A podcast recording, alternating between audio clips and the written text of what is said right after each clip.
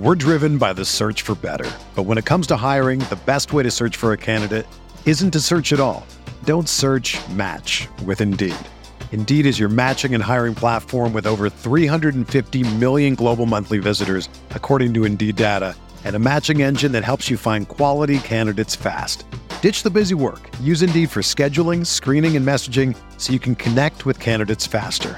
Leveraging over 140 million qualifications and preferences every day, Indeed's matching engine is constantly learning from your preferences, so the more you use Indeed, the better it gets.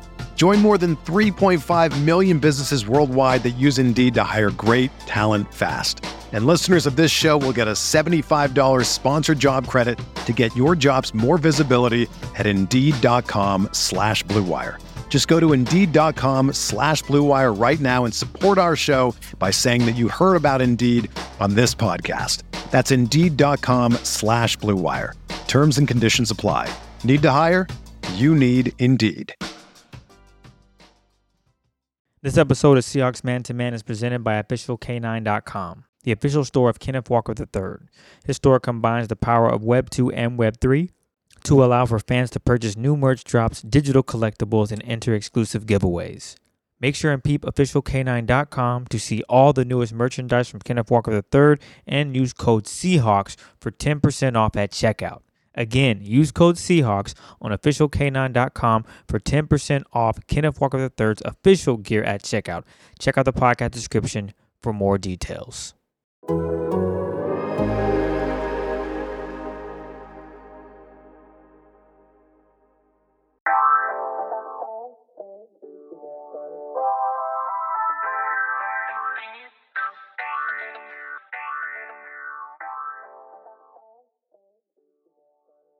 Welcome to Seahawks Man to Man podcast, powered by The Athletic. Shout out to the company. My name is Michael-Shawn Dugar. You can follow me on the tweet machine at Mike Dugar, M I K E D U G A R. It's right there on the screen for our folks watching on YouTube as well. Speaking of YouTube, shout out to everybody who watches us on there. Uh, Seahawks Man to Man is the channel. It's the man, the number two man. Uh, Chris Holler. What is good, everybody? It's your boy Christopher Kidd. Be sure to follow me on Twitter at CKIDD206 and that's CKid206. Happy New Year, uh, everybody. Uh, first episode of 2023. We're coming to you with our post game show after the Seahawks just beat the snot out of the New York Jets. Seahawks keep their season alive. They are now 8 and 8 on the season. Uh, this was essentially a do or die game. There were scenarios in which the Seahawks could have lost this game and still made the playoffs, but they were way too complicated for me to try to break down. So I'm glad they just won and made it simple.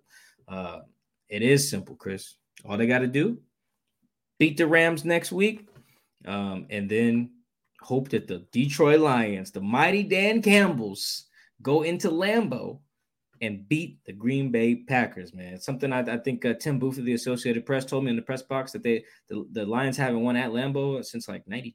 No, they're, they're like three and something since like 1992 or some shit like that. So it'll be very tough to, for the, the, the Lions to go win that game. But hey, um, the Seahawks, the Seahawks, they they have a chance. They have a chance. Uh, it's just them the NFC South losses is coming back to, to to bite you. That was so that was so it was so deflating. I think they lost the right to control their fate when they lost to the Niners. I think that was it. I think that that second Niners loss kind of mathematically meant like, all right, now you need help. And here's the help. You need the Lions to go win at Green Bay. That's a lot. That's a whole lot to ask of that that a team led by Jared Goff. So God God bless them. But uh I haven't I don't know if can I start the year with a movie reference? Mike, this like is our podcast. You can start, you can do whatever you like, man. That's true. That's true. I want to start a movie reference because I think that this I've probably used movie reference before because it's so apt. It's almost it's the Seahawks today were like that the the end of both the Bad Boys movies. It was like at the end where uh, they're driving and he tells Martin Lawrence, from now on, that's how you drive. And then the second one, he tells him, from now on, that's how you're supposed to shoot. It's one of my favorite joints. That's the Seahawks today. It was like I talked to so many guys in the locker room today, and then we're all just like that right there. That's Seahawks football. Special teams, even though never kick action from Jason Myers. Um, special teams, otherwise was was was pretty solid. Um, special teams, uh, running the ball, stopping the run, and then getting the turnovers. All of that, they were just like, that's how we need to play. From now on, that's how we that's how we play. That's what it just felt like. Everybody was like, yes, that's Seahawks football. I was talking to uh, Quinn Jefferson. He was like, look, if we play like that, we get in the playoffs, we can do something. You know, DeeJay Dallas, he was like, I think we're back. We're back, baby. You know, we here. We got it. You know, like we're gonna handle our handle our duty. You know, some other guys were a little bit more modest with their, their proclamations, but they still have felt the sentiment was all agreed upon in the locker room. That's how you play. Doesn't mean it's perfect. It's like that's how you play. You run all over them, you stop them from running all over you, and eventually you'll win the game. you'll have more points than them at the end of the day. Generally speaking, there can be some other fluky shit, but as long as your special teams is good, too, like those three things, boom, boom, boom. That's from now on. That's how they should play. It helps when you play the Jets, but still, like you just want to see it. You just have to see it. You know, they uh Pete Carroll, Pete Carroll showed them clips on Monday of the second half against the Chiefs for a bunch of reasons because they all watch film together all the time. But it really was just the second half in particular. Like, look, guys, that's our ball right there. Look at the screen. Like, look, that's you guys doing it. It's one mm. thing to show like old clips of some other shit or just yell at guys or speak it into, you know, just speak it into existence. Man, no, put it on tape. Let them see how it's supposed to look. Okay, look, guys, that's you blocking this type of run right here. Do it like that every time. All right, guys, here's you guys stopping this particular type of run.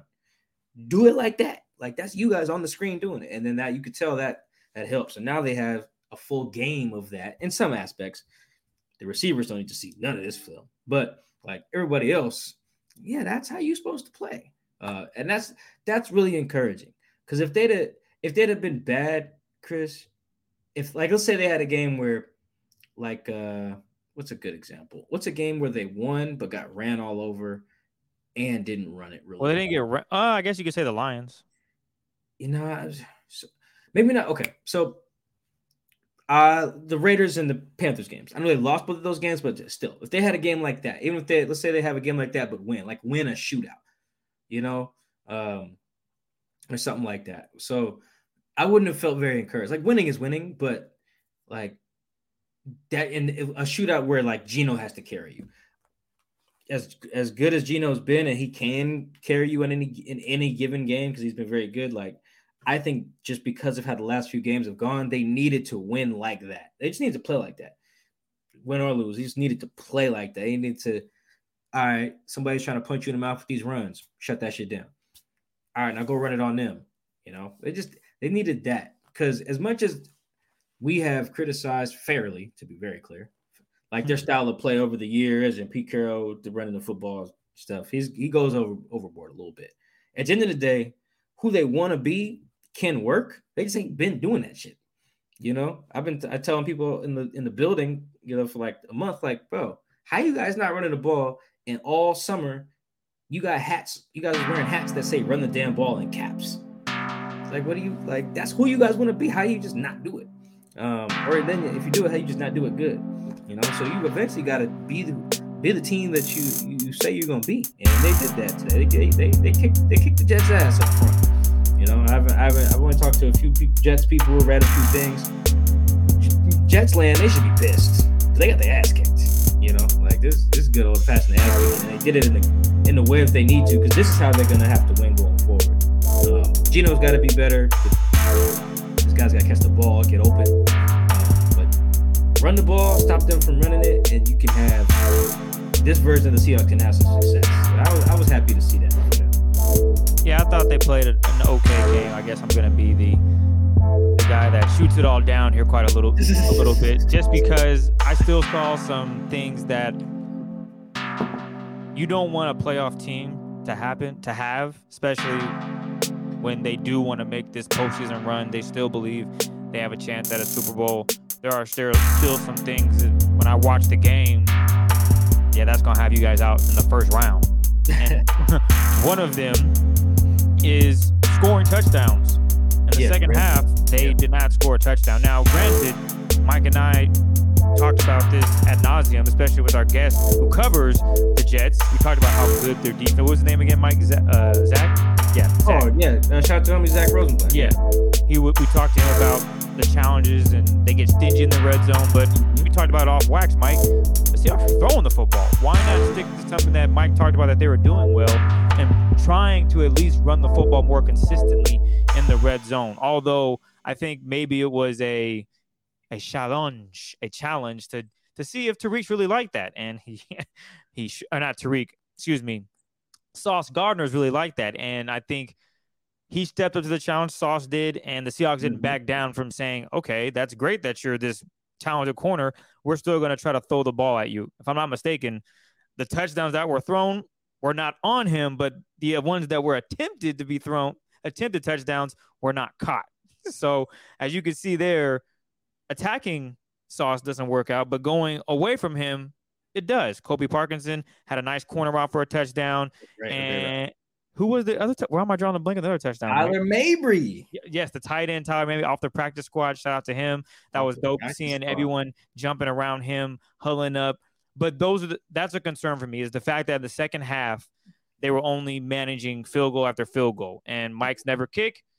I see why you don't want to kick the football, Mike. My goodness, just make the field goal and it's 26 to 6 regardless though you guys the Seahawks need to score a touchdown. They have to put their foot on the other team's throat. And in that scenario scoring a touchdown I think would have sent the message like damn. Yeah we're, we're a good defense but Geno Smith and DK they're a problem. And to be fair DK had a a great fade route that was maybe thrown a little too high. Maybe DK should have caught it you can go 50-50 on that the play should have been made, and that should have been a touchdown. I love that call. It just wasn't executed. They didn't. They didn't come up with the catch there. Right. And they're going to get opportunities to do that again. So next Sunday against Jalen Ramsey, I expect them to try it. I know Jalen Ramsey is. He understands the game more than Sauce. He's played it more. He's seen him. He's seen DK more, so maybe he's expecting it. But if you throw it like that, I don't know how anyone stops that back shoulder fade. It, that's a really tough pass to defend unless the corner just knows exactly it's happening. But you can't defend it. You can't defend it. well, there it is. So I that was something concerning. And then also third downs. They went five of fifteen on Sunday. Mm-hmm. Granted, the Jets were just awful. They were, I think, three of twelve four, or four of four, thirteen. Four of thirteen. So that was shout out to the Seahawks defense for getting off the field and just Mike White just not being able to throw the football much on Sunday.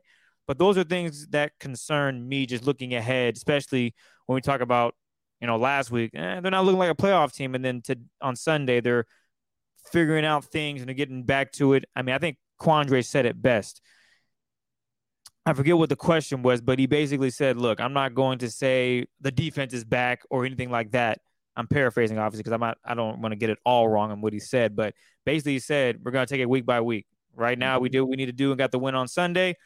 Next week, we'll go into it with that same mindset and build on that. And that's where I'm kind of at with it. Okay, Mike, you agree?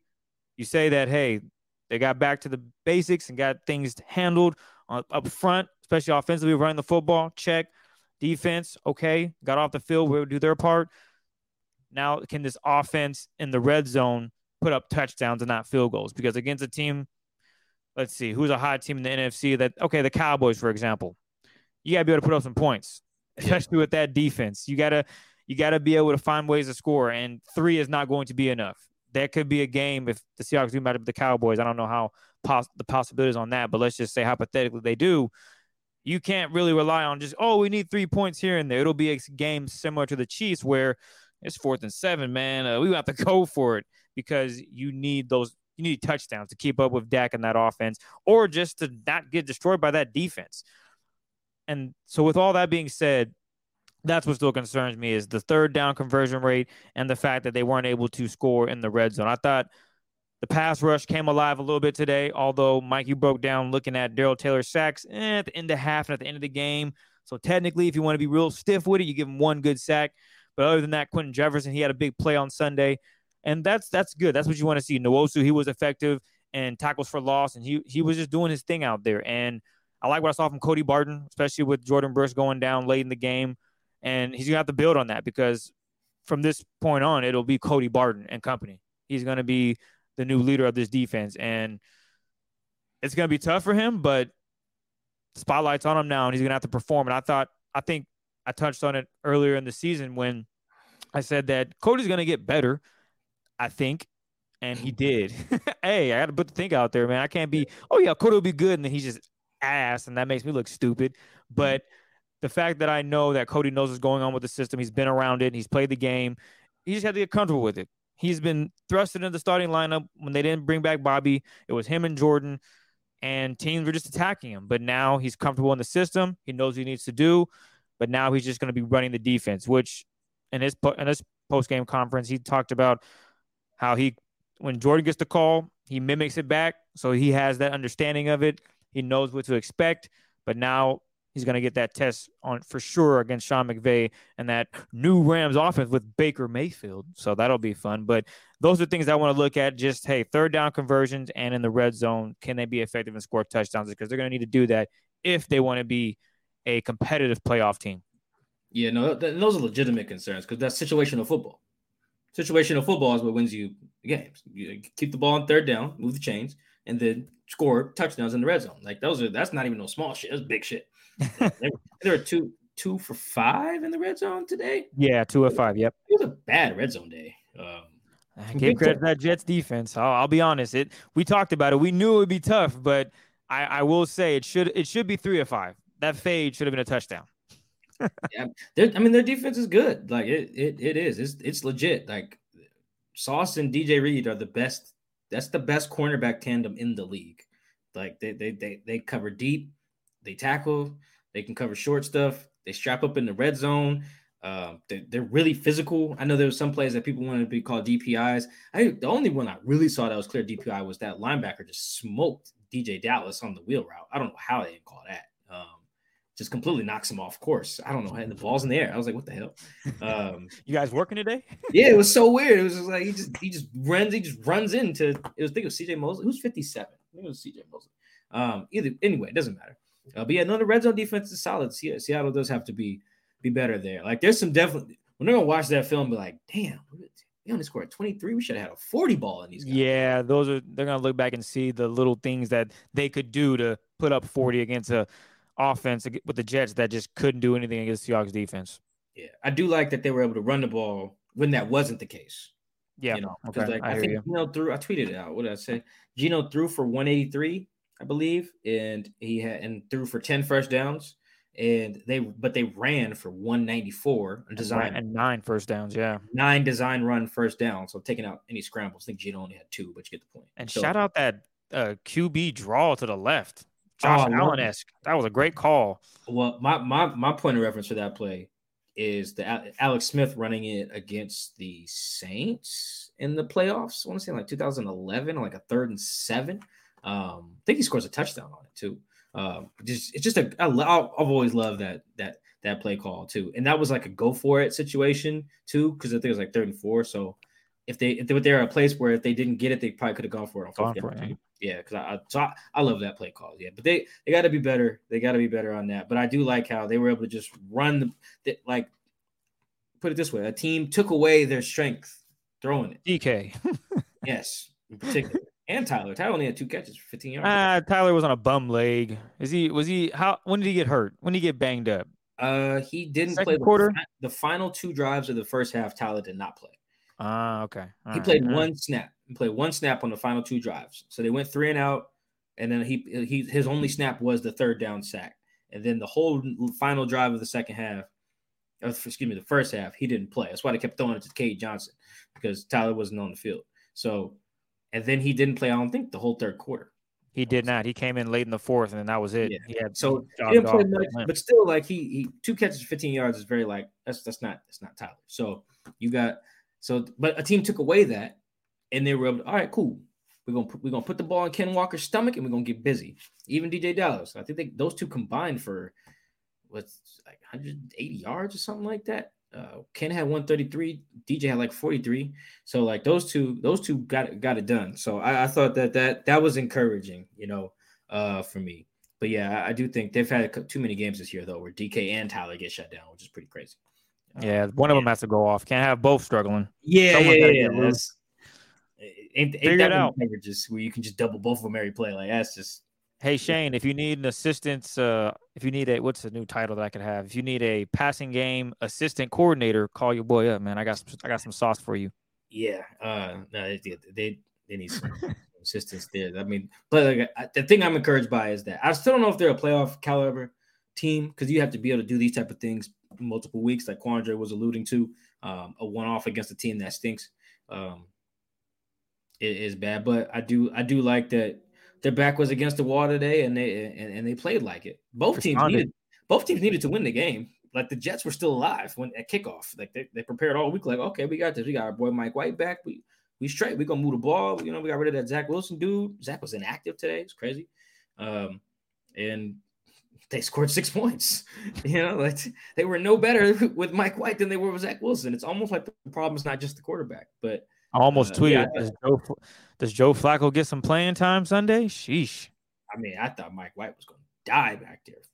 Yeah, he was, he was, getting, he was getting roughed up, man. Tough dude. Mike White's tough as hell. Good, good, good for him. But yeah, nah, man, it was uh the Seahawks were encouraging. They encouraged me in that regard too. Just the fact that they they they played like they needed to win the game, even if they if they didn't get the outcome. You know, when both both teams played hard bullshits. Like they they did. They fought like a team that like really needed it. Whereas the Jets look like they clinched three weeks ago.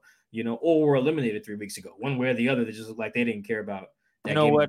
I'll say this: the Jets' offense looked like they clinched three weeks ago. The Jets' defense looked like they were ready. It didn't matter. the game going. And run fast because they got ran all over too. They almost gave up 200 yards rushing.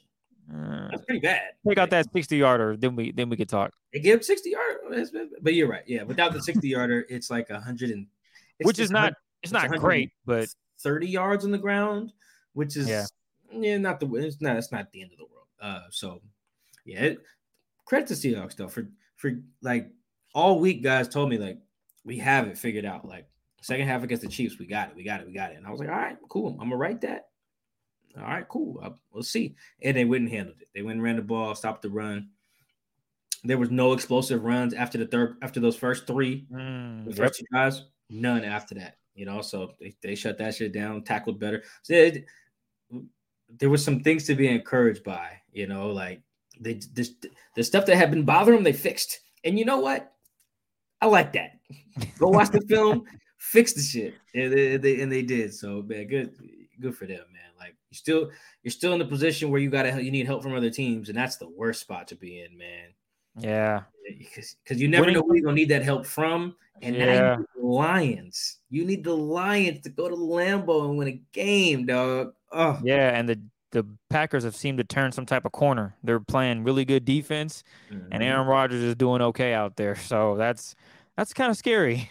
yeah, and it's, it's just Lambeau in January, man. It's just not a place that people just want to play, you know? I'm guessing the high will be somewhere around 15, 20 degrees. I mean, it's guys who are living in Detroit, so it's not like they're, you know, unaware of the elements, but still, it's just. It's Lambeau, like you said. Exactly. It's got that aura, man. It's tough. I mean, Russ, did, Russ has had bad games at Lambeau, man. He has some worse games there. So, yeah, man. At least they don't be... have Davante Adams, so there, there, there you go. Yeah, problem is, though, like, they just like you said, they just they're, they're clicking. The Packers are clicking right now, so that's that's that's tough. You don't want to be you don't want to be the team waiting for other people to win games or lose games or whatever. You want to be able to just win and handle your business, and they they gave up the right to do that by losing some games they shouldn't have lost. Yeah, NFC South.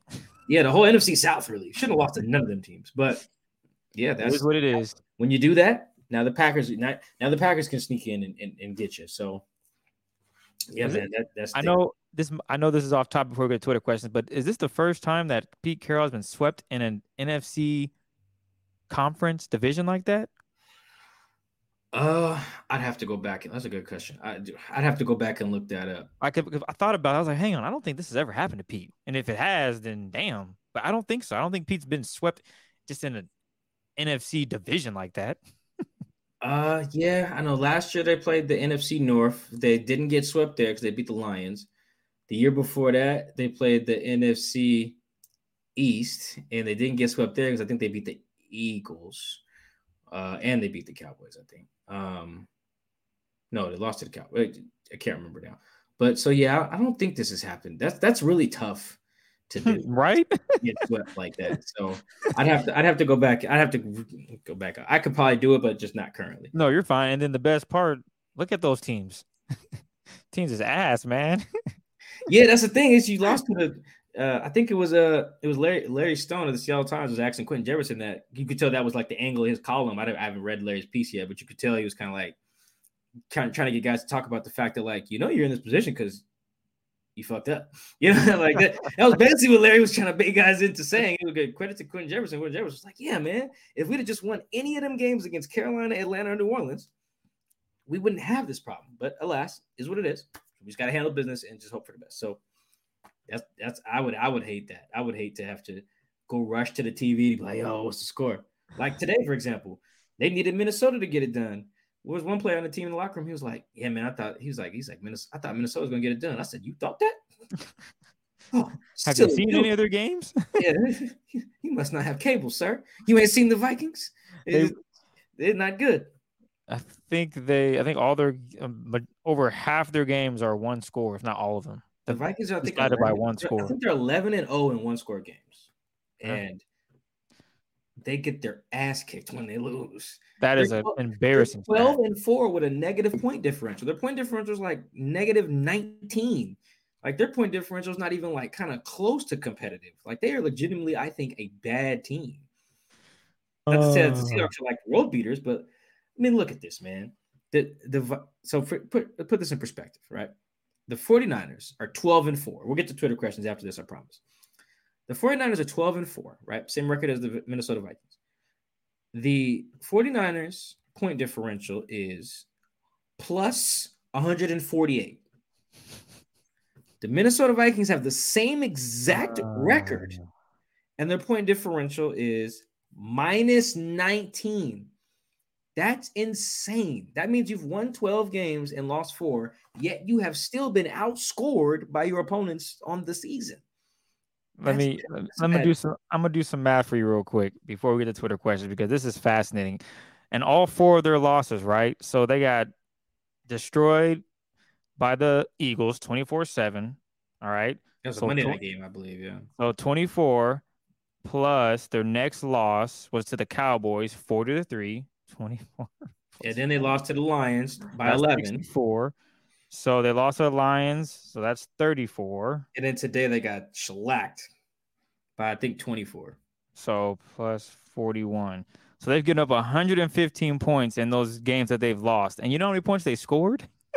oh, man. We're doing a lot of math today. All right. So 115. You're doing so, all this math, by the way. I'm not counting anything. You're good. Hey, I'm. It's all good, Mike. That's why I'm here. So put up 17 today. Backtracking. I guess I should have did it all once, but seven against the Eagles. So seven plus 17 is what, Mike? 24. 24. Look at that. Look at that. Then they get dusted by, uh, not dusted by Detroit. So 23 plus 20. Hmm, okay. 24. What's 24 plus 23, Mike? 47. Ooh, getting it, getting it. 47. And where's that? Oh, three points. So 50, so 50 to 115 and those four losses. yeah, man. They be getting this shit boat raced, man. Like they're not a good team, dog. Like they're really not. Like I think I think every, there's so many teams in the NFC I think that are better than Minnesota, but Minnesota handled business and won. You know, I was telling somebody, uh, I forget which player it was. I uh, know, I remember now. It was after the Rams game. I was like, look, man, it wasn't a pretty one. This is the players on defense. Like, it's not a pretty one, but look, man, when they show your record on the little screen, it don't got no context. It just says you won or you lost. Says what the Vikings it just shows that they were 12 and 4. That's it. They've earned that. Mm. Um, that you know, Seahawks have, have not. They eight and eight. They're they play like an eight and eight team. Eight and eight yeah. teams are pretty inconsistent. Can they be consistent one more time? And then have the Lions go to Lambeau. Whew and win. All right, game. good luck. yeah, God, Godspeed, Godspeed. By the time the show comes out, we'll know what time that game is. I imagine those games will be at the same time. So one o'clock. yeah, something like that. One o'clock Pacific, probably. We'll we'll see. We'll see exactly. All right, Mike. We do have Twitter questions. We want to thank each and every single one of you guys out there, ladies and gents, for taking the time to ask some questions. We're gonna go through them here. Mike, are you ready? Yes, yes, I am. Let's do it.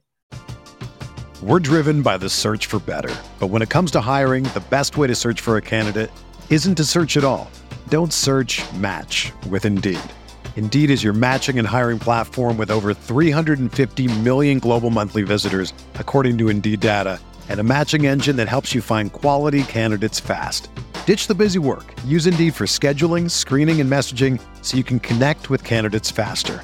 Leveraging over 140 million qualifications and preferences every day, Indeed's matching engine is constantly learning from your preferences, so the more you use Indeed, the better it gets.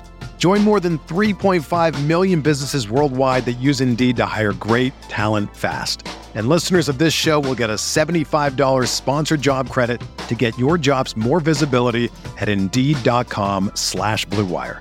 Just go to Indeed.com slash BlueWire right now and support our show by saying that you heard about Indeed on this podcast. That's Indeed.com slash BlueWire. Terms and conditions apply. Need to hire? You need Indeed.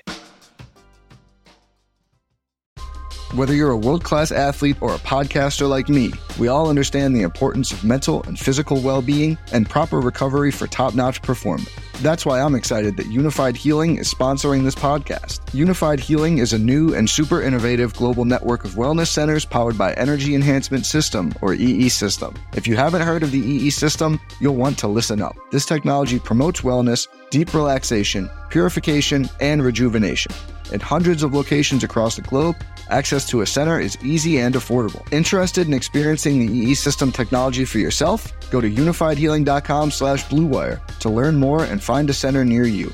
That's U-N-I-F-Y-D healing.com slash bluewire. No material or testimonials on the Unified Healing website are intended to be viewed as medical advice or a substitute for professional medical advice, diagnosis, or treatment. Always seek the advice of your physician or other qualified healthcare provider with any questions you may have regarding a medical condition or treatment and before undertaking a new healthcare regimen, including EE system.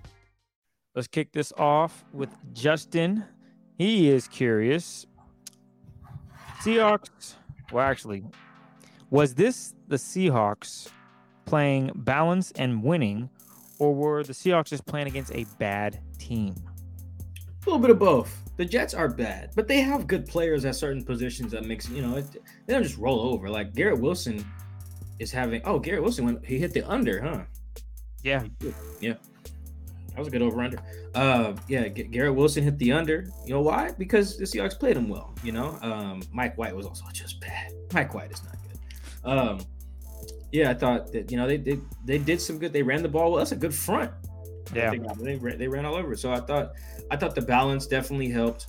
I thought just there is something to the effect like uh, Colby Parkinson spoke on this too. I don't know how where our listeners are on like the idea of like momentum is real, but my general stance on, on momentum in football and basketball, the two, the two main sports that I watch, um, momentum from week to week can be a little fluky, but I think that momentum in game is very real.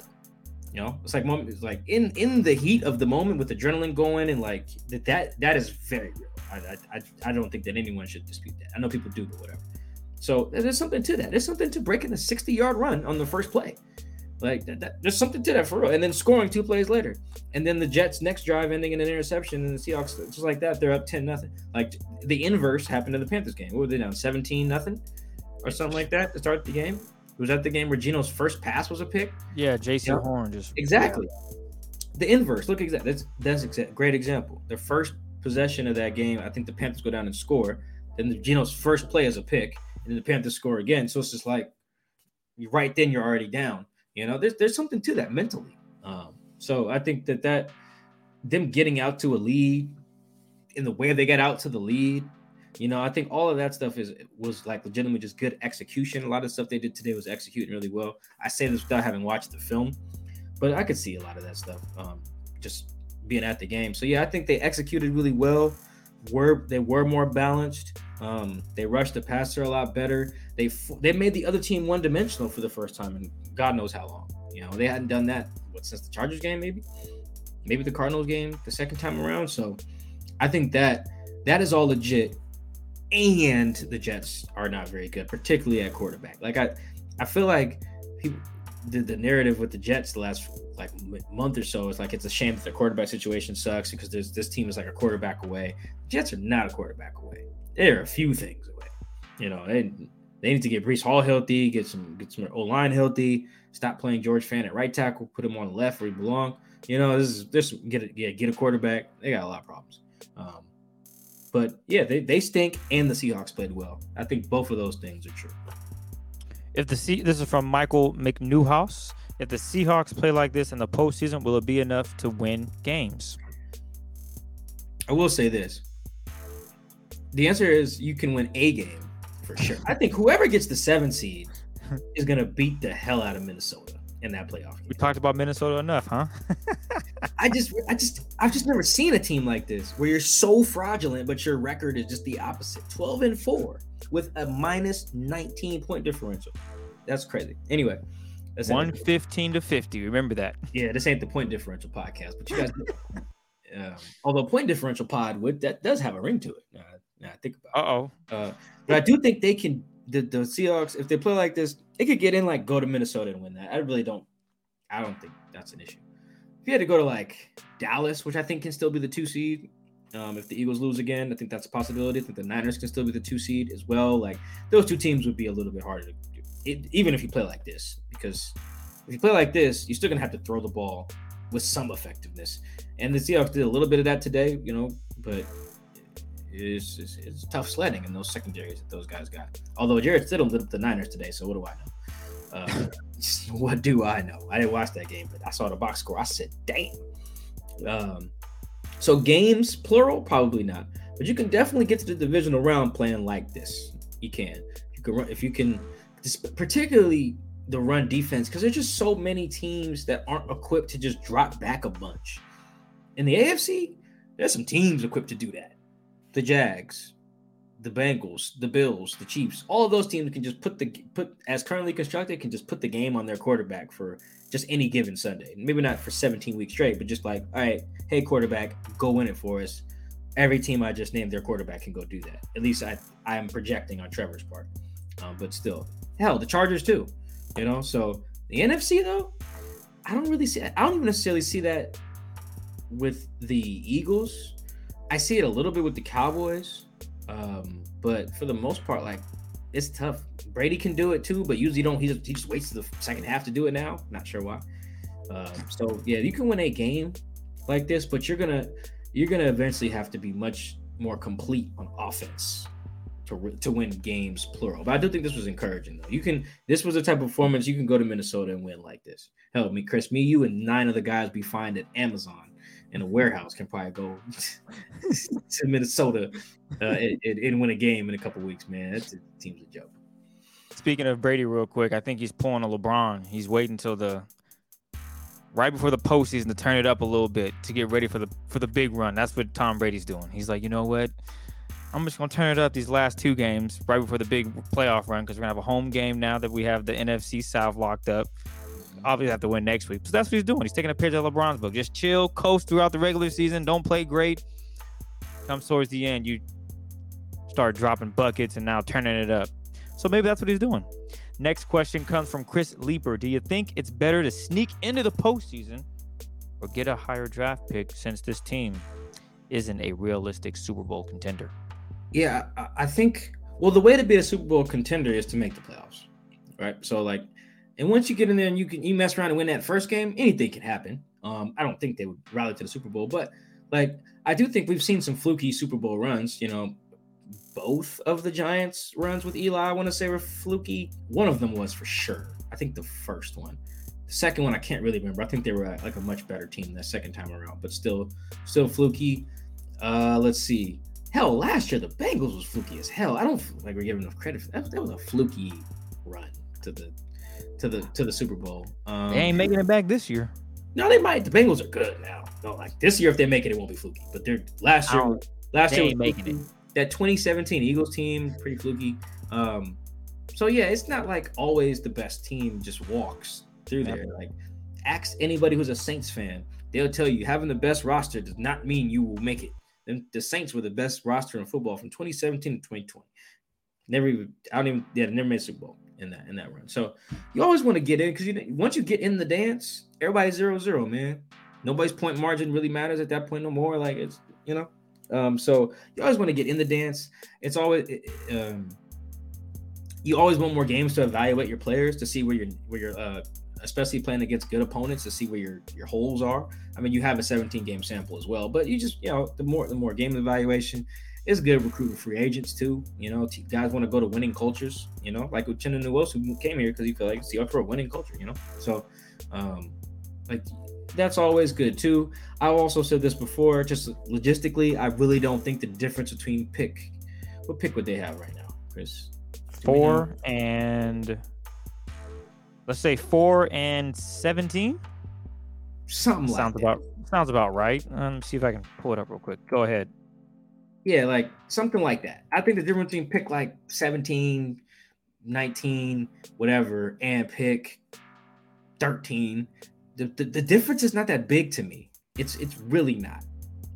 So I, I think that that that's that's always been a weird thing for me. It's like, yeah, Mike, let's what if if we lose, well, fuck it, we get picked, we get a higher pick.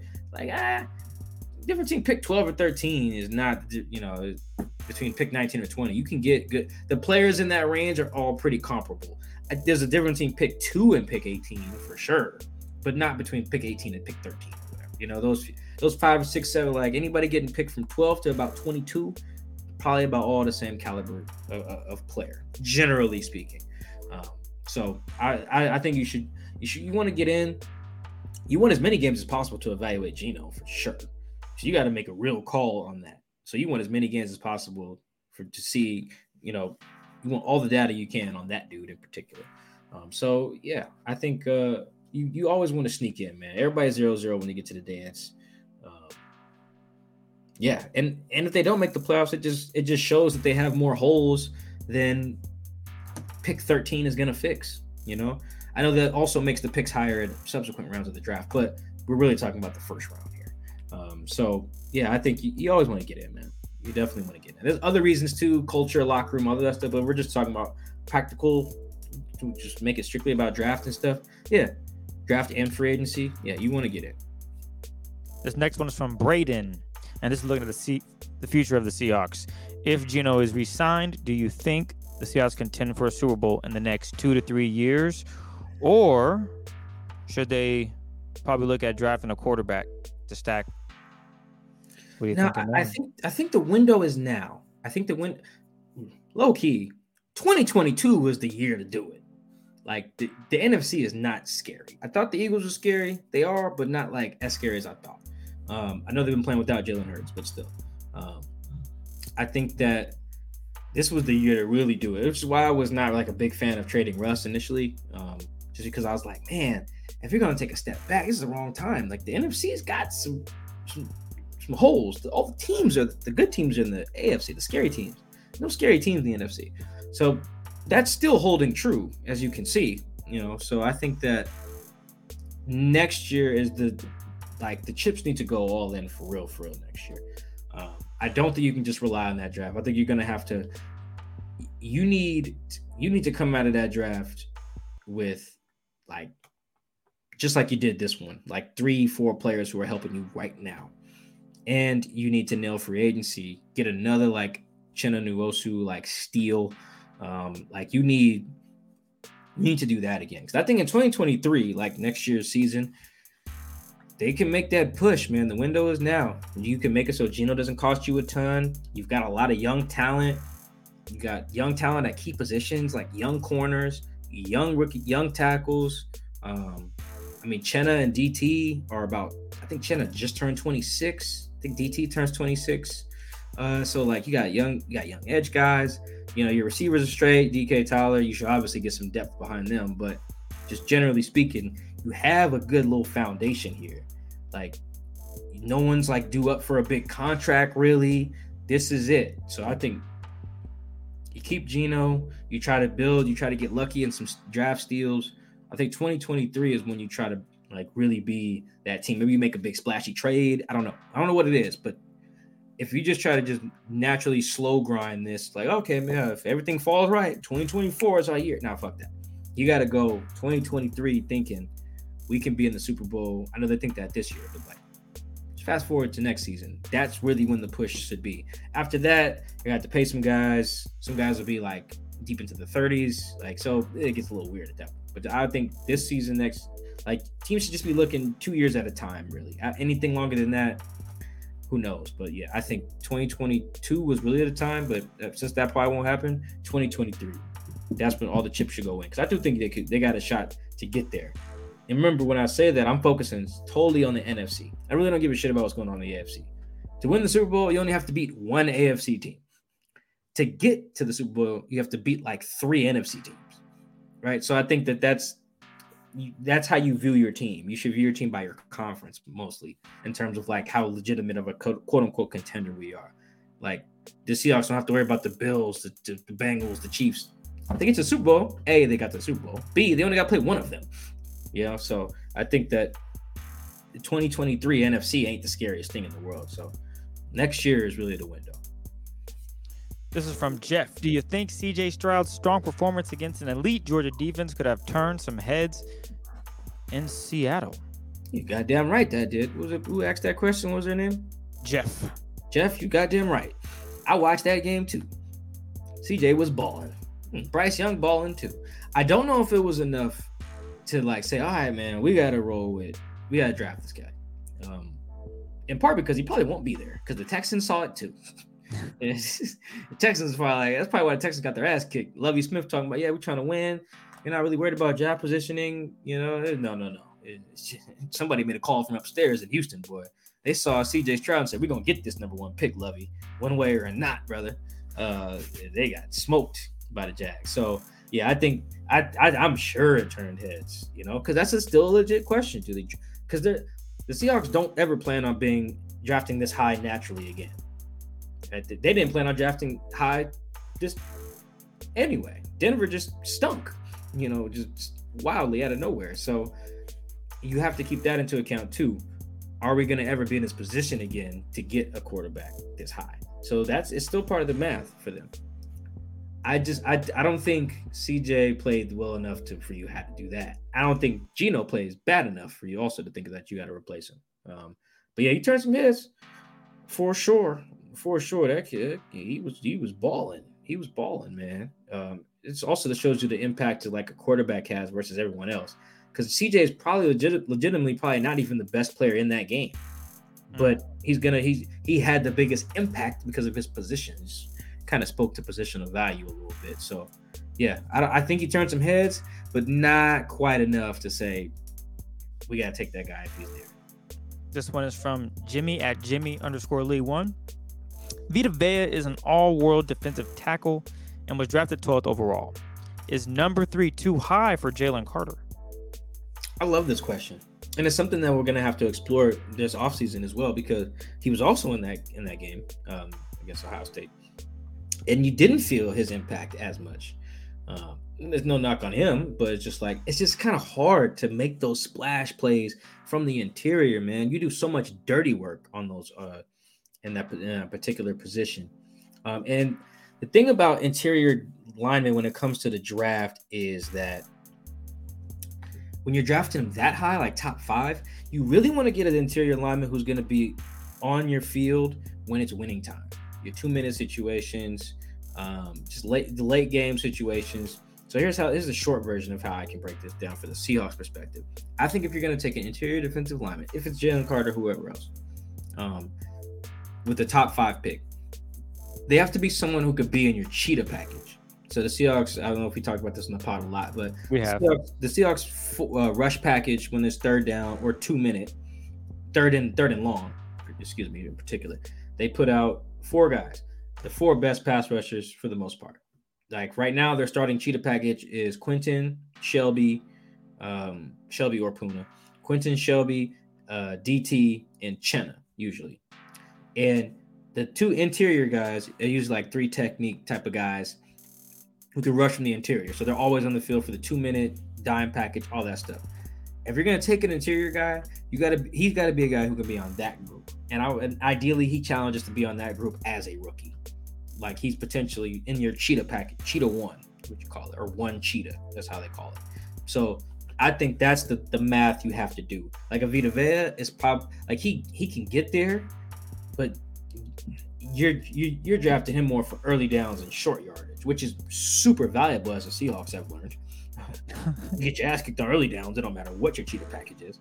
Um, but I think that if I'm gonna take a guy that high, I just want him to be a type of guy who's gonna be on the field in those situations when we're trying to get off on third down uh, and we're trying to stop someone on two in two minute late game, whatever. You know, I think that that's that's the math I want with a top five pick. Outside of that, mm, that's where maybe I feel comfortable drafting like a more traditional nose ish, or even like a someone like maybe even Jarran Reed size, Vita Vea, Al Woods' size, Brian Monet, Jordan Davis, the guy that just took from the Eagles, um, the, the, DT out of Georgia from last year's draft, uh, Fletcher Cox style. With Fletcher Cox go 12th, I think, um, in 2012. So like that range, I'm okay with it. And all of these guys are guys who can eventually rush the passer, but like I said, the window is now. So uh, I think that, or at least the window is through next year. So I think that that's that's an interesting discussion. I want to revisit, maybe talk to some guys who know it more be- better than me. But from my opinion, I think the top five, you only take that guy if he's going to be on the field when it's when it's winning time. Other than that, go get a go get an interior defensive lineman later uh, in the draft. For my money, that's what I would do. This next one comes from Eric at Tweets Are Dumb. Does the run defense come down to having a healthy Al Woods? Tweets are dumb. Yes, they are. Yes, they are. Uh, yes and no. Just playing Al has so much value. Um, but I mean, other guys are making plays today too. Shelby Harris, Cody Barton, Chenna. Like today in particular, knocking out their run game was a team effort. But you know what? What Al does, just having another body. Like yeah, he'll eat up double teams and stuff, but like he has those like I'm a grown ass man plays every once in a while. Like there was a play today. I think they gave up an explosive run, and Al thought he got held. I don't know if he did. I haven't watched it. Like two, like the next snap or two snaps later, Al just takes number 66 and throws him to the ground and tackles the, the running back. Then says no, no, no. Yeah, you know, just just one of those. You know? On this particular snap, I'm gonna kill someone. Like that's what because he can do that. He's that strong. You know, Shelby Harris does that every once in a while too. And a that's just a it just ignites your whole defense. But the other part about that um, is it just it keeps other guys fresh too. You know, you had a lot of Myles Adams playing, you know, nose tackle and Poona Ford playing nose tackle the last few weeks, and they can do that. But this just keeps those guys fresh, kind of better at what they're doing. Um, but whatever what they're like, their games are tailored to, you know, being penetrators, not just like catching blocks and eating up, you know, gaps and stuff like that. Guy like Myles, guy like Poona, those guys are going forward. That's what that's how they get busy. And when Al's in there, they can just focus more on, on that. So yeah, Al Al being out was a really big loss. It's not like I could write about it a ton. I was working on other stuff, but yeah, you can't overstate what losing Al does to that defense, and then losing Brian Monet. Jesus Christ, it's double whammy. Um, but yeah, Al's a big part of this. Um, and Jalen, if, if I don't, I think it was Al 35 or something. Like if Al doesn't want to play after this year, like a Jalen Carter, that's not a replacement for Al. Um, you need a big nose to replace to replace an Al, man. That dude he he plays a big part. But I think the other big part today was just tackling better. Usually, when you get an explosive run, somebody misses a tackle. Yep, it's usually how how it works. So like when I talked to uh, who was I talking to? Coby Bryant. I was talking to Kobe last week about how they didn't allow any explosive runs against the Chiefs. And I was like, "How'd you guys do that?" He was like, "Man, we just was playing together, man. Like just not having the little mistakes." I was like, "Yeah, I guess that's that's true. A lot of your guys' runs usually someone misses a tackle, and then a four yard run becomes a forty. He was like, "Exactly." Was like, we just didn't have any of those, and that's how we did it. I was like, yeah, makes sense. Look at the 22 yarder today. I think it was Quandre missed the tackle. Um, the guy runs for 22 yards. Boom. So I think that's that was also part of it. They just tackled a lot better, and everyone decided I ain't gonna be the dude to miss a tackle. Boom. No explosives. Another day is here, and you're ready for it. What to wear? Check. Breakfast, lunch, and dinner? Check. Planning for what's next and how to save for it? That's where Bank of America can help. For your financial to-dos, Bank of America has experts ready to help get you closer to your goals. Get started at one of our local financial centers or 24-7 in our mobile banking app. Find a location near you at bankofamerica.com slash talk to us. What would you like the power to do?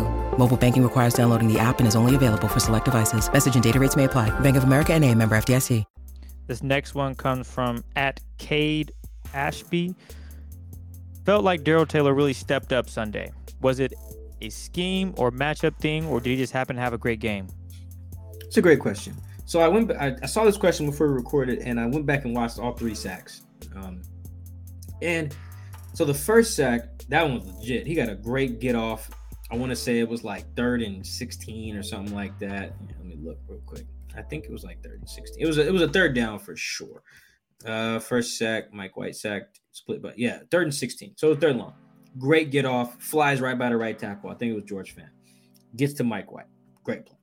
The next one, it's like the last play of the first half, and Mike is just holding on to the ball forever because he's trying to make a play. And then DT is able to come all the way around, strip sack him. It's a good play, but it's not like I put it this way. There's a guy, he does a, a, a newsletter. He's a, he's really good with breaking down offensive and defensive lines. named Brandon Thorn. It's called like Trench Warfare. Uh, really good O line analyst guy. You probably seen me quote him before in stories. He charts out sacks like he he uh, breaks them up. Like there's low quality sacks, cleanup sacks, high quality sacks, and you guys all know these type of things. Like you know, if you if you're just coming in to clean up somebody else's mess and you get a sack, or if you take a left tackle, shove his ass into the ground and tackle the quarterback, high quality sack. You know what I mean? Like DT had like a high quality sack today. Then he had like like a like a low quality sack, you know, coming around. That third one, Mike White holds the ball forever, floats all the way out to the right, and just you know, gets dropped. Those are all still great plays by DT. I'm just saying it's not the, it's not like the game Maxx Crosby had, you know, against the Seahawks.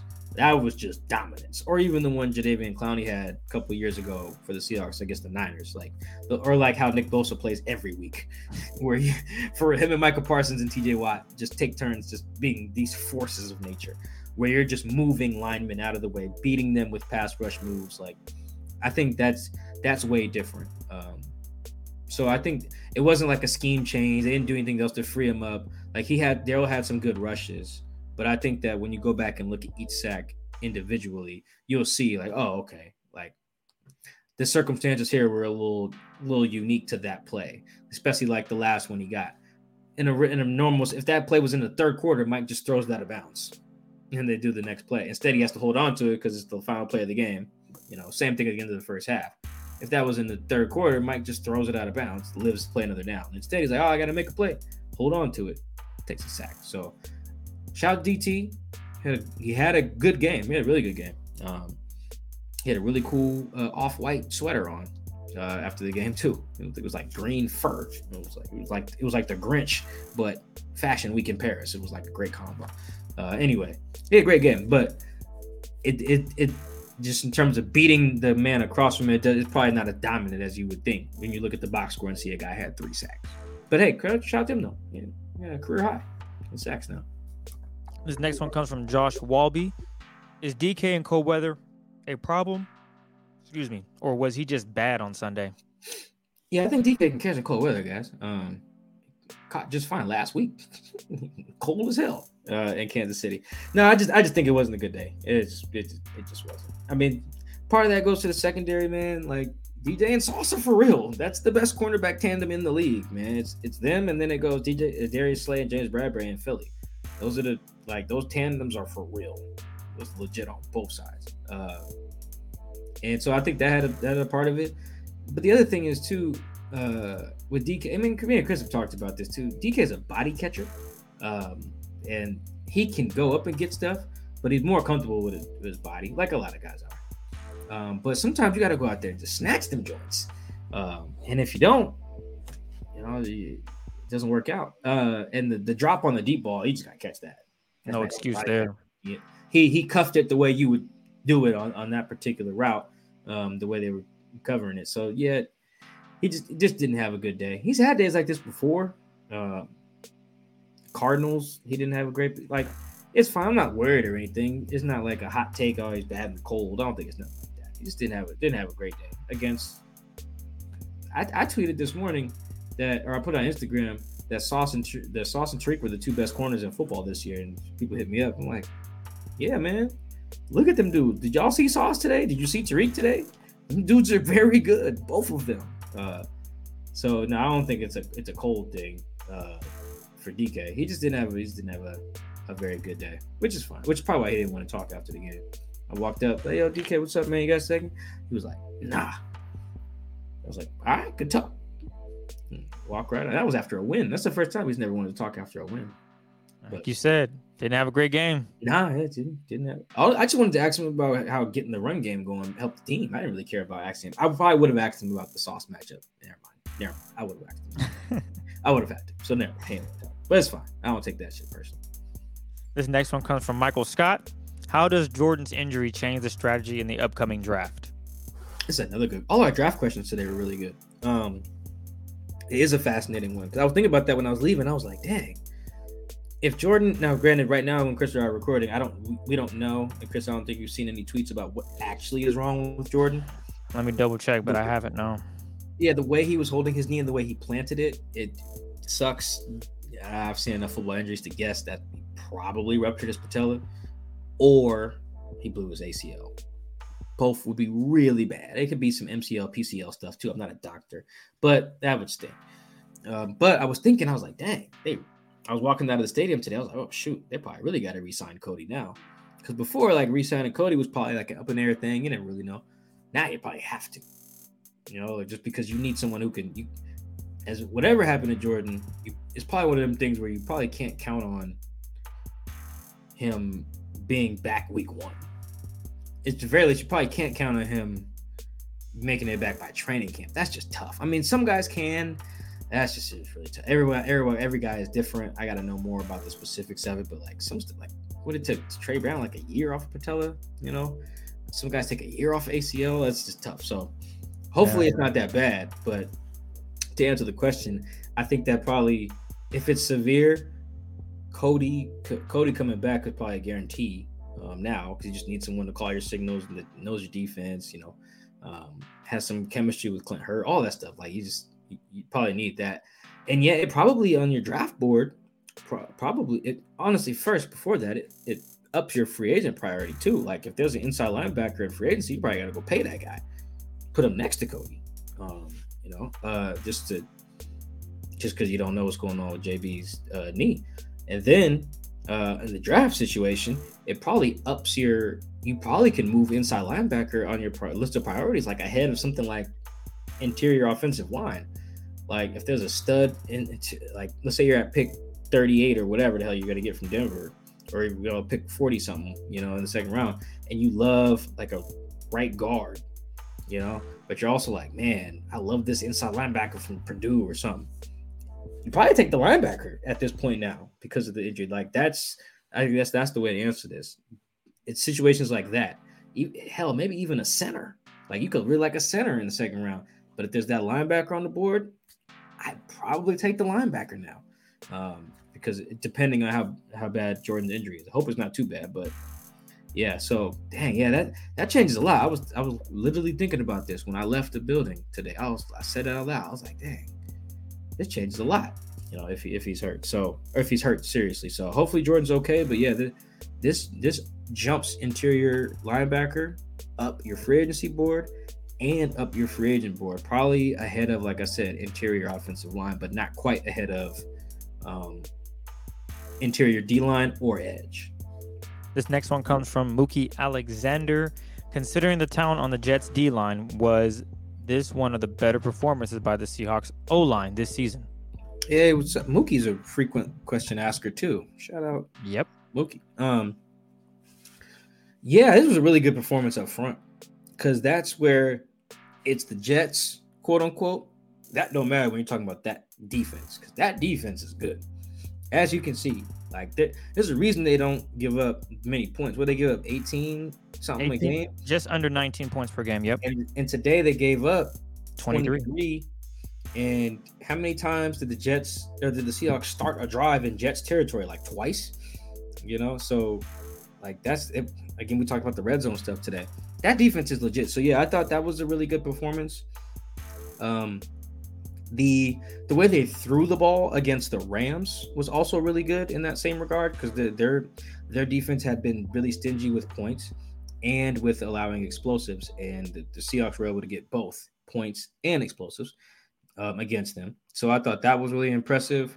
Um, excuse me, shutting down Saquon Barkley was also impressive too. Um, I thought that was a really good game in Week Eight, just in terms of adjusting for how good the opponent was and looking at the performance. I think that was good.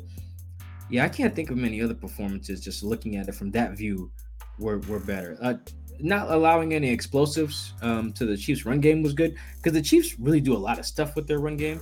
It ain't just handed off in between the tackles and stuff like that. Um, so I thought that was really impressive. But this this was probably more impressive. Uh, at least we talk about just a matchup with another team's front seven. Again, shutting down Saquon. That was pro- that's probably up there uh, as well. But yeah, this is this might be this might be the best performance by them in that regard. Like I thought they they protected pretty well too. Like I think Geno got sacked four times, but like only one of them was a legit. Oh, you got beat. Like uh, Chris putting it on the screen now. Uh, for our people who are listening to audio, I know you can't see it, but like, so the play, the, the play that we're, it's like, oh, this is legit, legit sack. It's like it's first and ten from the thirty-one in the second quarter, just during a two-minute drill. Um, and Geno drops back to this is a fun little nugget I've learned listening to people who know O line stuff. Like the, the money spot for quarterback usually on a drop is about nine, nine and a half yards in terms of depth. Is usually anything further than that, and you're screwing your tackles. Typically, it is probably some nuances to that that I'm not explaining well. But that's kind of the number that I've been told about nine, nine and a half yards. And on that particular play, Geno gets right to nine yards, which is at the 40 yard line, and then Charles Cross is just beat. Is beat by Carl Lawson. Like that's like, oh, you didn't protect really well. Um, but the other ones, one of the like one of those plays, for example, guys, is it's a sack, but it's the one where Geno throws it backwards, you know, and it hits the dirt. Well, okay, that's not really nobody's fault.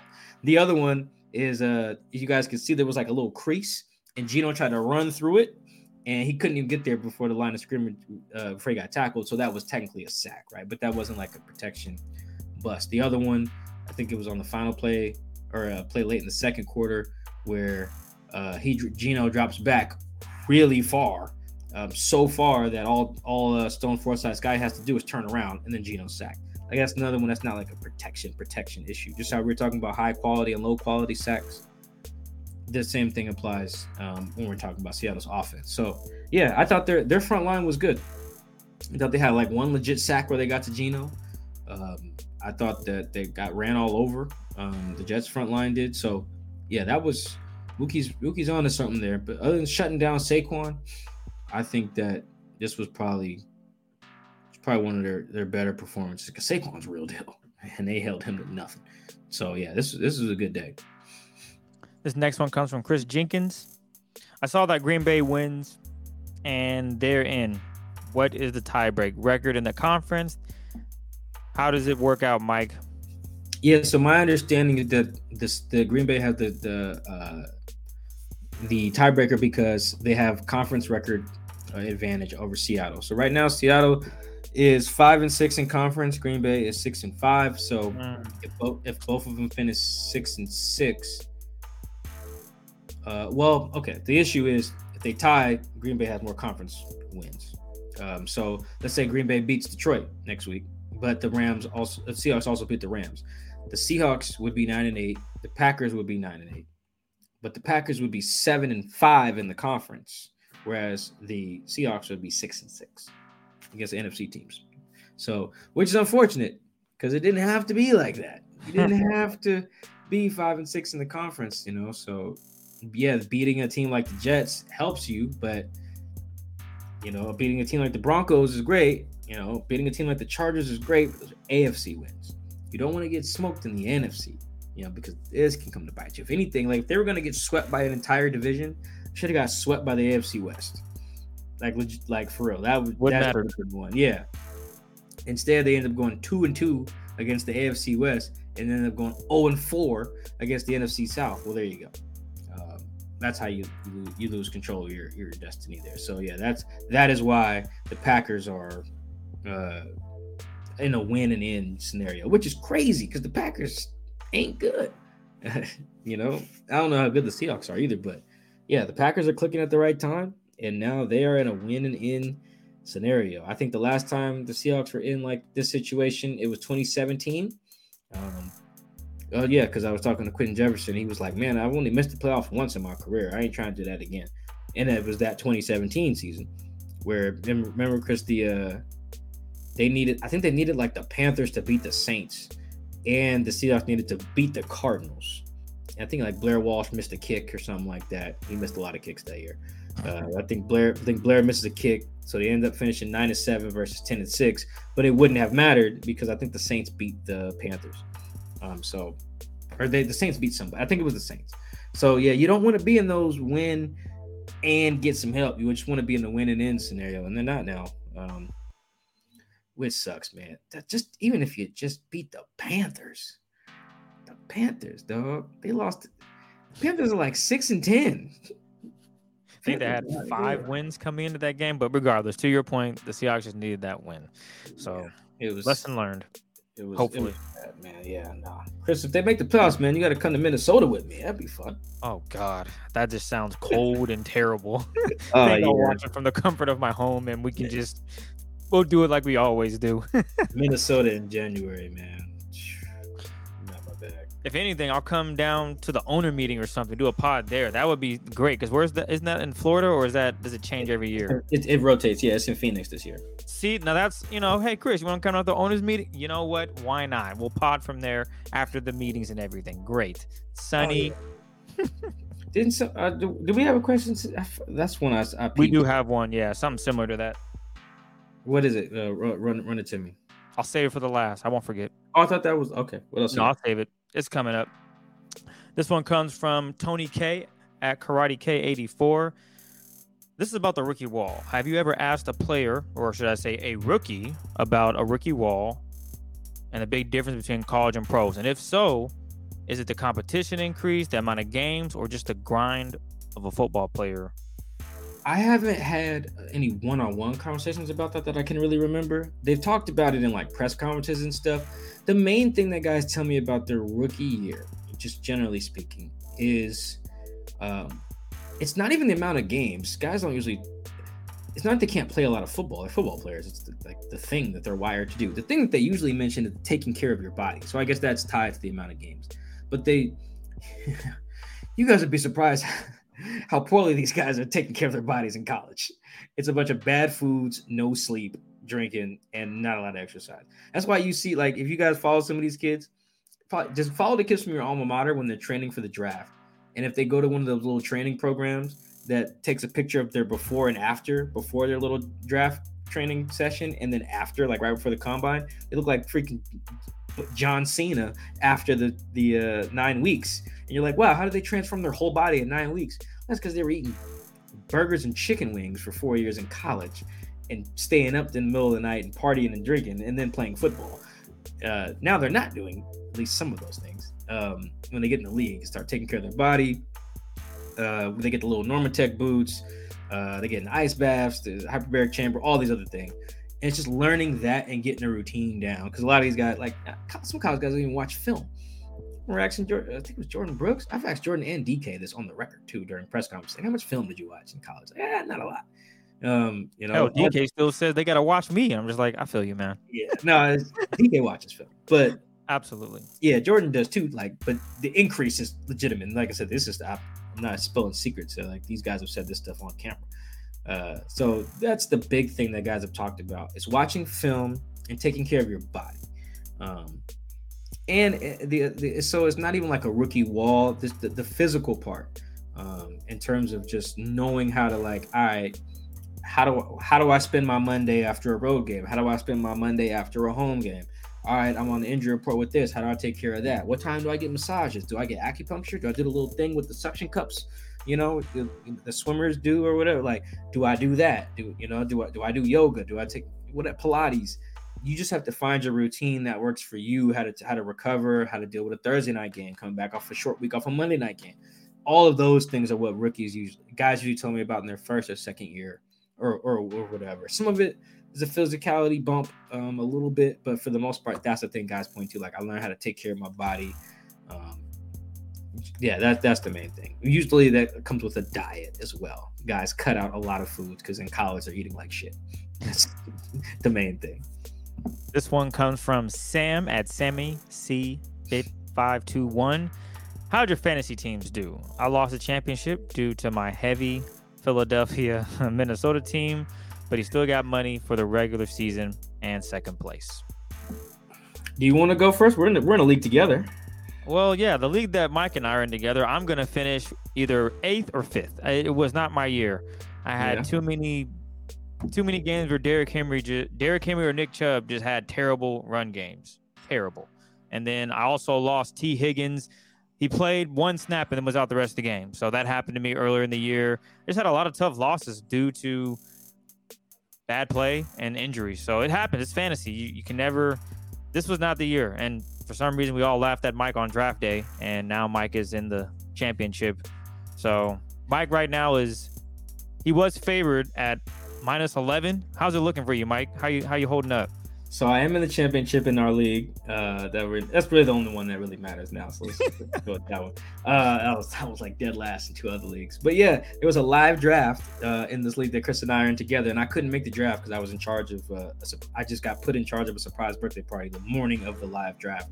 Um, like live, I mean, we were all at the homie's house for the draft except for me, um, and so I couldn't make it. And I was so I was texting my picks in to somebody who was there, and I seen him later. He was actually in LA for the Chargers game. He was like, "Yeah, Mike, they was laughing at your picks when you took so and so and took so and so."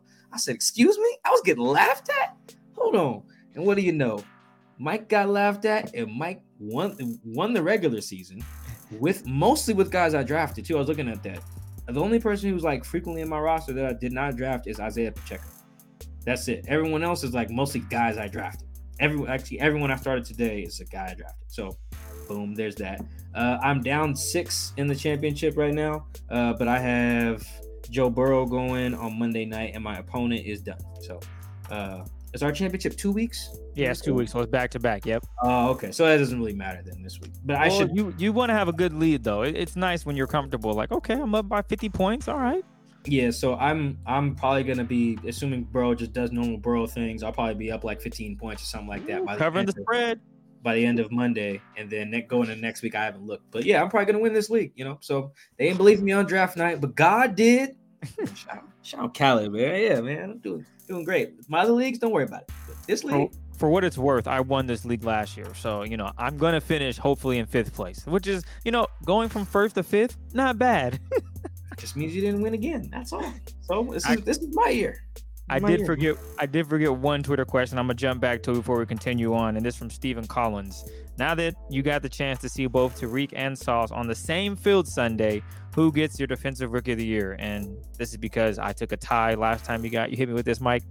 So after watching just the game, I haven't gone back and watched the film yet, which I'll do later throughout the week. But I would say right now I have to give the the, the nod to Sauce. I thought the just how he played on Sunday was really cool to see. He he played really well.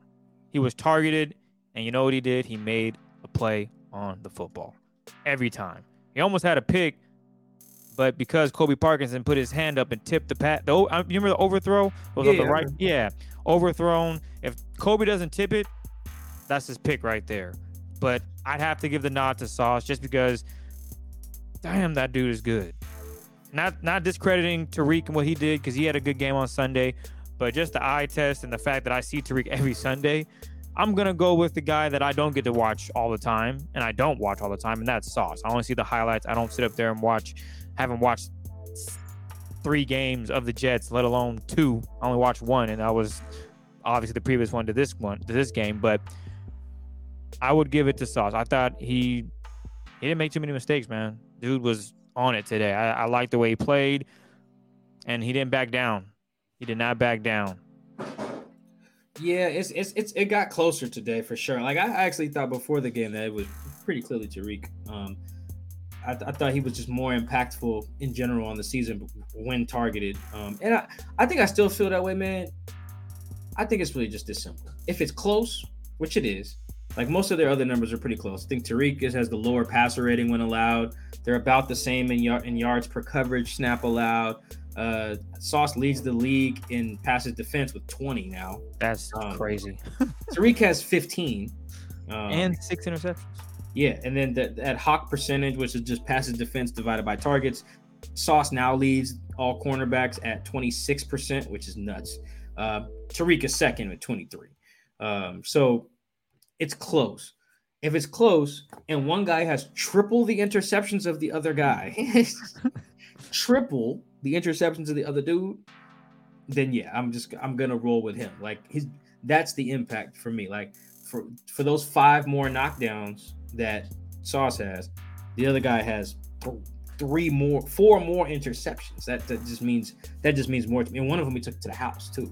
Um, we want to talk about impact. So um, points think, on the board, baby. exactly. So I think that's that's more impact. He's been more impactful, I think, when the ball has been thrown um, his way. So yeah, I think I think it's close. But if it's that close, like for, if it was flipped the other way, no one would be arguing for Tariq if Sauce had six picks.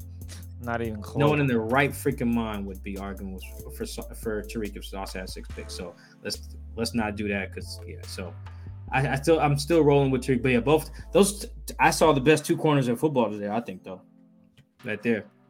Yeah, I don't know. We mentioned James Bradberry too, man. Those those three I think have been head and shoulders tier one uh this year. So yeah, I'm rolling. Still rolling with Tariq. I think it's really simple. You triple the other guy's interceptions and lead the league. That's the other thing. If if a rookie leads the league in a category like that, they're almost always going to win. If a running back was to lead the league in rushing touchdowns, he would win Offensive Rookie of the Year. If Boye Mafe led the league in sacks this year, or Aidan Hutchinson led the league in sacks this year, he would win Defensive Rookie of the Year. He'd probably win Defensive Rookie, Defensive Player of the Year. It wouldn't even matter. You know, if Chris Olave led the league in receiving touchdowns, he would probably win it. Like corner is no different. If you lead the NFL in picks or as a safety, you probably are going to win defensive rookie of the year. You should probably win defensive rookie of the year. So yeah, I think I think Tariq should. And this one comes from Cody Marmon. You know why Tariq got slimed after the game? I, I don't. I didn't know the game was on Nickelodeon. I didn't know that either. I didn't know the game was on Nickelodeon until uh, I came in the locker room and uh, um, Tariq was running through the locker room with slime on him. Uh, I, I tweeted a picture of. It. I had I, the PR staff told me to delete it because they're jerks, but um, it said I broke a rule. No, I didn't. But anyway, uh, I had to delete the pic. But yeah, Tariq was like running around the locker room, like trying to slime his teammates. He was just draped in it. Uh, so I I don't know. I, I don't know why. And it's funny because I saw that they had Patrick Star from SpongeBob pregame, but I, I didn't put it together that the game was on Nickelodeon. Oh, that um, makes sense now. I didn't even put one and one yeah, together. Like, okay. I, I, didn't realize till after the game that yeah. So it was. Dang, it was I wonder. I wonder how much. I wonder what was the all those bad throws. What was on the screen every time a pass was just thrown behind a player. Yeah, I'm not, I'm not sure. I'm I've watched one. I watched one of those Nickelodeon broadcasts. I think la- last year it was like the Saints game. I think. I yeah, that's the game. Uh, two years ago, one of the one of the either yeah. war. I, I, I did watch. Burleson was calling it with like some kid. And I was yeah. just like, this is I am not the demographic for this. So I turned it. So I, have never watched another one. So it's now I hope people with kids enjoy those, but I do. I, so, so they slimed Cody and Cole. Excuse me. They slimed Colby Parkinson and they slimed Tariq. I thought that was I, I cut off my interview with Austin Blythe and turned we both turned around like, why is Tariq covered in slime? And we're like, oh, this game was on Nickelodeon. He didn't Austin didn't know either. Uh, I was like, this is I came back to him later, like, can we finish the interview, man? My bad. One of your teammates was green. So I had to, I had to turn around and stop what I was doing. He was like, yeah, that, that was very distracting. Running around. Anyway, so uh, yeah, I don't know why Tariq got slimed. Sorry. I think this is the Twitter question you were wondering about and talking about how I think traveling wise, let me know if this is it or not. This is from a good old age McFly. What's your setup on game day? Prep, who you're watching it with, sitting next to, eating, drinking, rituals. Curious what you guys do similar, similar or di- and different on game day. Give us a peek behind the curtain. Uh, so the morning of the game, I don't do shit. Um, all out of my prep is during no, a lot of my prep is during the week. I'm always on looking up stats. I'm watching film of both teams. I'm reading the hell out of all the beat writers and seeing what the narratives are. Um, like I do a lot of research on the opponent quite a bit. Sometimes I forget the names. As you guys can see, I'll just call a guy a number, like oh, number 44 is a baller, because I'm watching tape. Usually, I can't see all the names and stuff. Um, but I'm pretty up on it uh, on a lot of these guys, especially the the good teams. Um, on game day, so we have a so I'm at the games obviously. Um, game day, I'm usually on the road. I usually sit next to. It's all assigned by the other team, so it's not we get to pick. I end up I usually end up sitting next to Greg Bell of the Tacoma News Tribune. Um, usually also next to someone from the Seattle Times, usually either Matt Calkins, Larry Stone, or Bob Condotta, usually the guys that, that travel. Uh, the food spreads always vary. If I go out and kick it the night before in a road game, fill me up with coffee before kickoff just to get to get through. Uh, Arizona's food is trash, so I gotta always remember to eat before I go to those games. Their food is garbage. It's that's bad as oh. stadium in terms of in terms of food. Um, home game food spread. Seahawks are pretty good. Uh, I don't eat beef or pork though, so like bacon. Uh, so breakfast spreads are kind of tough for me because um, usually then it just means I'm eating eggs, um, which is fine. But yeah, cause usually I got like bacon, sausage, and I'm not really eating any of that. Uh, and then like French toast is nasty, which I think is what they had today. Uh, the Seahawks got a Starbucks machine in the, or they got a Starbucks lady in the press box, so that's always cool. I don't know how people know that, but yeah, little Asian lady in there whipping up lattes for free. You can get like 12 of them joints. you could be in there just hyped up. no, you can. One time, one one game, I was really tired from the night before, and I had like three lattes. It was it was, it was like 2019 season, I think. Um, 2017 actually, I think. Uh, and then on home games, it's been rotating. Years past, I would sit next to uh, Art Thiel of Sports Press Northwest. Art has since retired and left me hanging. Shame on you, Art. Uh, so now I'm usually sitting next to Brady Henderson um, of ESPN. And then lately I've been sitting next to Dave Boling. If you guys have been reading sports in Washington for a while, you know Dave, a long time columnist. I don't even know who he writes for anymore, but he's been at every home game, sitting right next to me. And actually, next to Dave is a little phone. It's like a little tribute to John Clayton. Um, I'm sure people have probably tweeted out pictures of it. That's that's pretty cool. Uh, but yeah, pregame, I ain't prepping a damn thing. I'm checking my fantasy roster, like yo, I'm watching scores around the league. Like that's how you guys notice. I don't tweet many pictures before like they're playing the anthem. Like I just be be unbothered. I'd be listening to music. I'd be t- talking to people. I'd be uh, I, I would be chilling. But yeah, that's that's my typical game day setup. I usually have like a bunch of event. Like right now, let's see. Let me count these tabs I have open from the game. 1, 2, 3, 4, 5, 6, 7, 8, 9, 10, 11, 12, 13. I have 14 tabs open on my computer right now. Uh, that's pretty standard during a game. I'm, I'm watching everything. Uh, I'm reading tweets. Sometimes I'll be texting Chris. Sometimes I'll be watching the replays. Like, yeah, it's my my setup. My game day setup can be can be a lot. Uh, but yeah, that's my little behind the scenes curtain. Yeah, for me, my prep up into the week is I'll watch film on the Seahawks, obviously, and then if I have enough time, I'll, I'll dive into the other team to see what they're doing because I'd be curious because I just to see the differences in the offense, what the defense wants to do. That's pretty much how my week sets up. And then on game day, it's I mean I'm at the house, so you, what you do at your crib, I'm doing. I'm eating food, watching the game. My girlfriend's usually here with me, so she just sits there silently. doesn't really say much, so it's kind of, you know, she'll just be like, "Oh, okay, you're watching the game." So she'll sometimes she'll just leave me because I ain't really talking much. It's just I'm just focused in. I'll have my iPad, I'll have my game notes, and I usually go through play by play, just writing down what's going on. And then if I ever want to go back to it, I have it written down. I can see it, and then I have the ESPN scoreboard pulled up so I can see, you know, matching up everything, keeping track, seeing the first downs, third down conversions, things of that note. So it's not too crazy. And then like during halftime, I'll just, you know, grab something to eat, you know, kick back. Nothing really changes. Go use the restroom. I'm literally just chilling. It's nice to be at the crib. But there have been times where Mike has come to my house and we've watched the game, or I've gone to Mike's house and watched the game. And that changes because now we're both doing our own setup, but now we have one another to bounce things off of. Like, oh, Chris, what were they in that? Was that man? Or did they blitz? Or, you know, just whatever's going on, we just have that discussion right then and there. Whereas Mike said, sometimes we just text each other like, "Oh, that was nasty," or "What happened there?"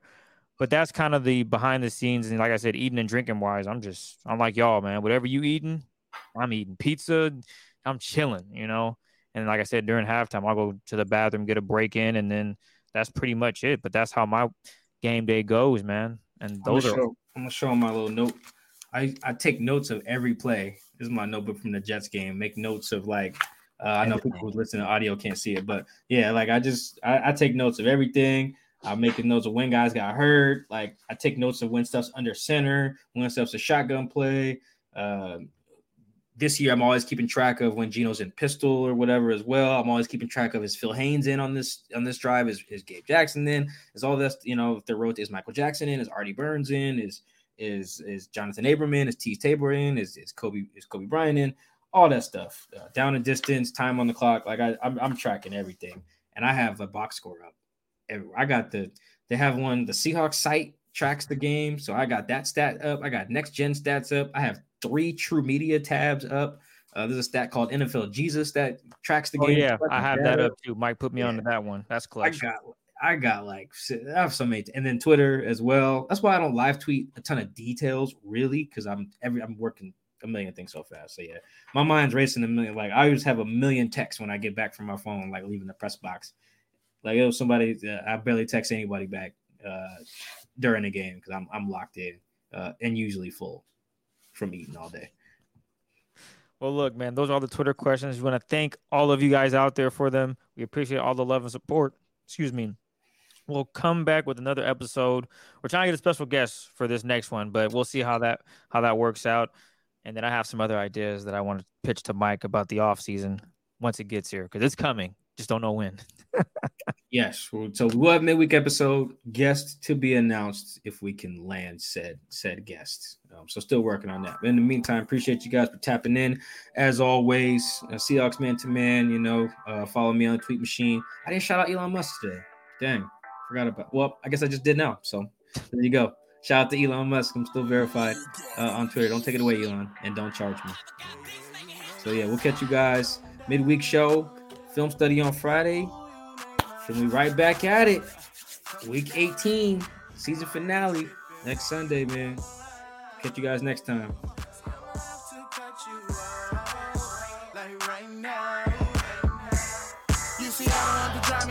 for your mama, maybe you should smoke try the marijuana. I was loving you good, the vibe was straight. You a couple of things and they.